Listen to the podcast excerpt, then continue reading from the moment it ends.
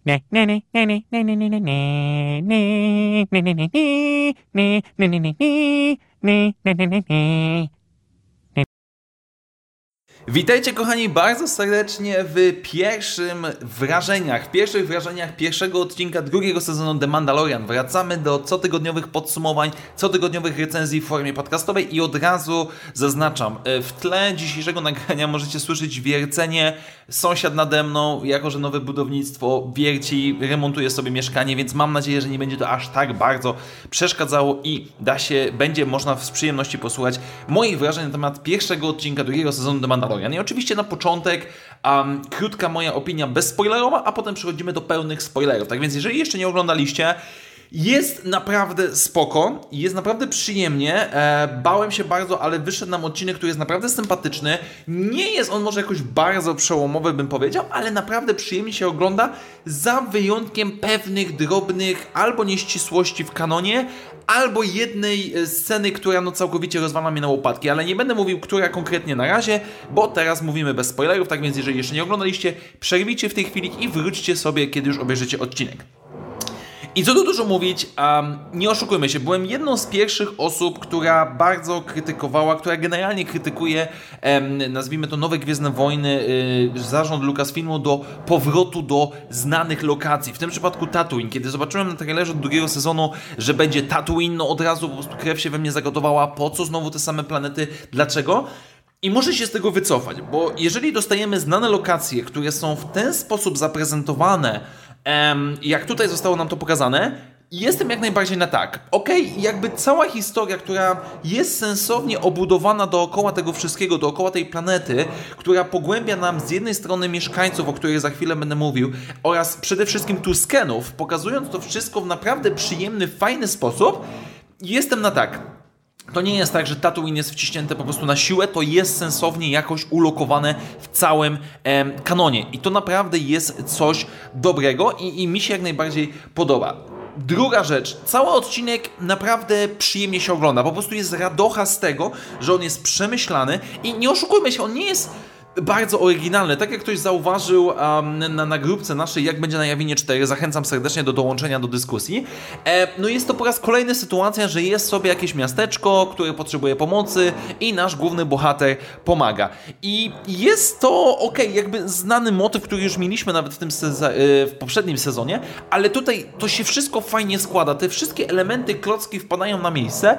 E, no i mamy nawiązanie do oczywiście e, książek, trylogii Koniec i Początek, ponieważ pojawia nam się Cobb Vant, czyli um, szeryf, czyli marszał tytułowy z tego odcinka, który nosi zbroję po Bobie Fecie i który jest tym, jest tym szeryfem, który do, dobija targu z Mandalorianinem, żeby im pomógł i tak dalej.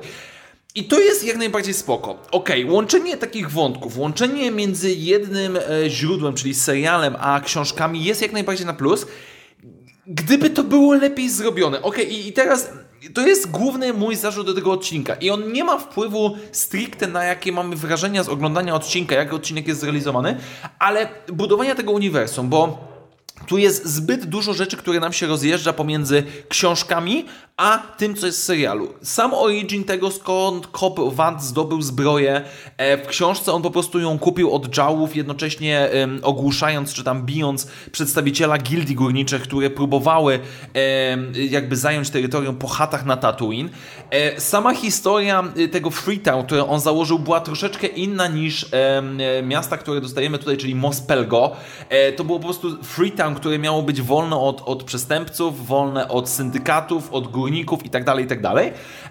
No tutaj jest to trochę inaczej i teoretycznie no można można by w pewien sposób jakoś to połączyć, tak? Można byłoby na przykład połączyć fakt tego, że w książkach Tuskeni pomagali mieszkańcom Freetown y, bronić się przed bandytami, a teraz powiedzmy są przeciwko sobie, no dobra, bo o coś się tam pokłócili. Dobra, no to jeszcze jestem w stanie jakoś zrozumieć, ale tu jest za dużo tych elementów, które nam się kłócą, y, które za bardzo nam są e, których po prostu się nie zgrywają. Po prostu te dwa źródła się nie do końca kompilują w odpowiedni sposób. No chyba, że to gdzieś tam zostanie połatane, ale no nie podoba mi się to. Skoro mieliśmy takie źródło, można było spokojnie wykorzystać to, co było w książkach, czyli zrobimy Freetown, który jest wolny, ale który jest najeżdżany przez, um, który jest najeżdżany powiedzmy przez tego Krajt, Smoka Krajt.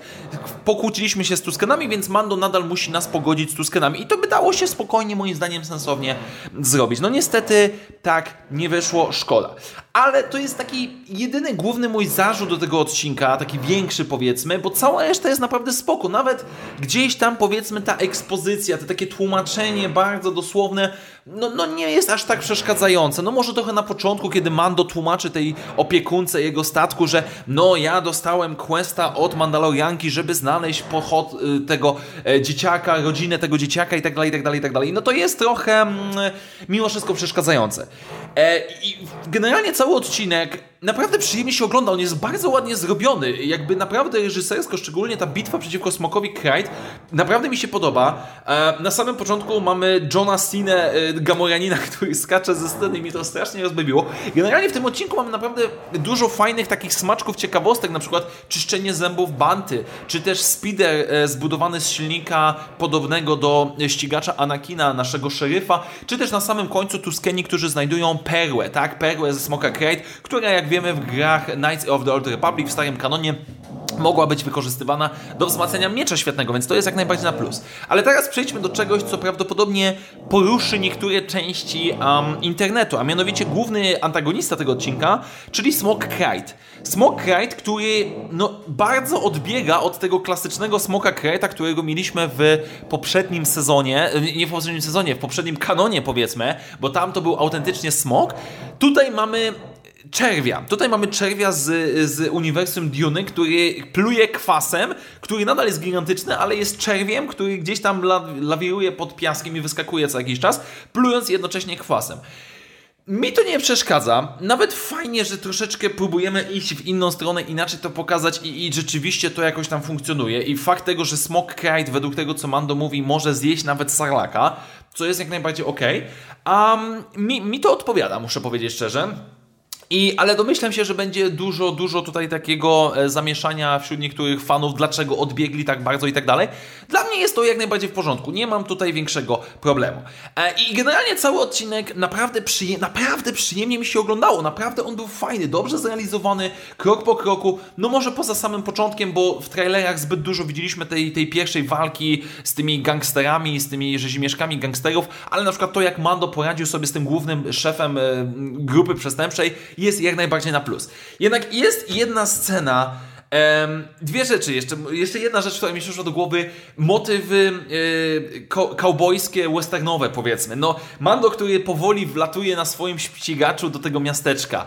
E, no już to było niesamowicie westernowe. I nie mówię tego jako zarzut, ale moment, gdzie e, nasz szeryf mówi do mieszkańców, no słuchajcie, bo jak on się znudzi bantami, to zje was, albo nie daj Boże, zje szkołę.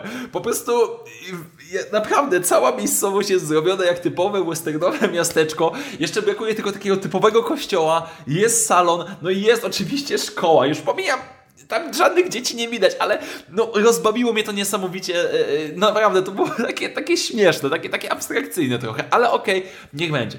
Jednak rzecz, która mnie dobiła i, i rzecz, która bardzo, bardzo mocno temperuje mój nastrój względem tego odcinka, jak i również następnych, to jest ostatnia scena, gdzie widzimy tego nieszczęsnego Boba Fetta, który chodzi z Gaderfi i ze strzelbą Tuskenów.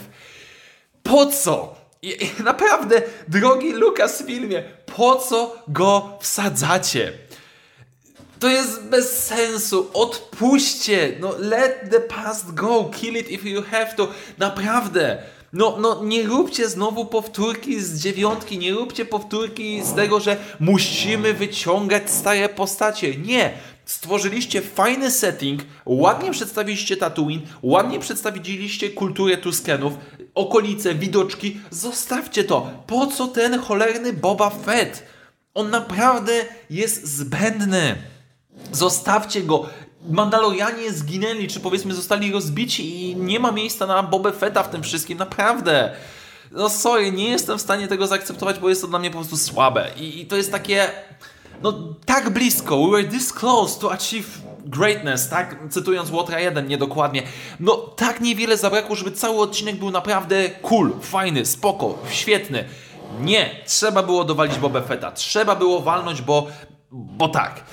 Więc podsumowując, moi drodzy, naprawdę odcinek mi się podoba. Ok, jestem zainteresowany, dajcie mi więcej, dajcie mi kolejne odcinki. Ja czekam z niecierpliwością, bo jest naprawdę spoko. Więc um, Jestem zaskoczony, jestem autentycznie jestem zaskoczony swoją reakcją. E, pierwszą oczywiście, jeszcze pewnie po południu będę z żoną czy wieczorem e, ze znajomymi oglądał ten odcinek, więc zobaczymy, może coś mi się odmieni. Ale na tą chwilę ja jestem bardzo pozytywnie nastawiony. Tak więc dziękuję Wam bardzo serdecznie, dziękuję sąsiadowi za wiercenie. Mam nadzieję, że jakoś tego materiału da się słuchać, moi drodzy. Mam nadzieję, że następnym razem już będzie nieco lepiej. Tak więc dziękuję Wam bardzo serdecznie, moi drodzy. Do usłyszenia w następnych materiałach i jak zawsze, niech moc będzie z Wami. Na razie, cześć!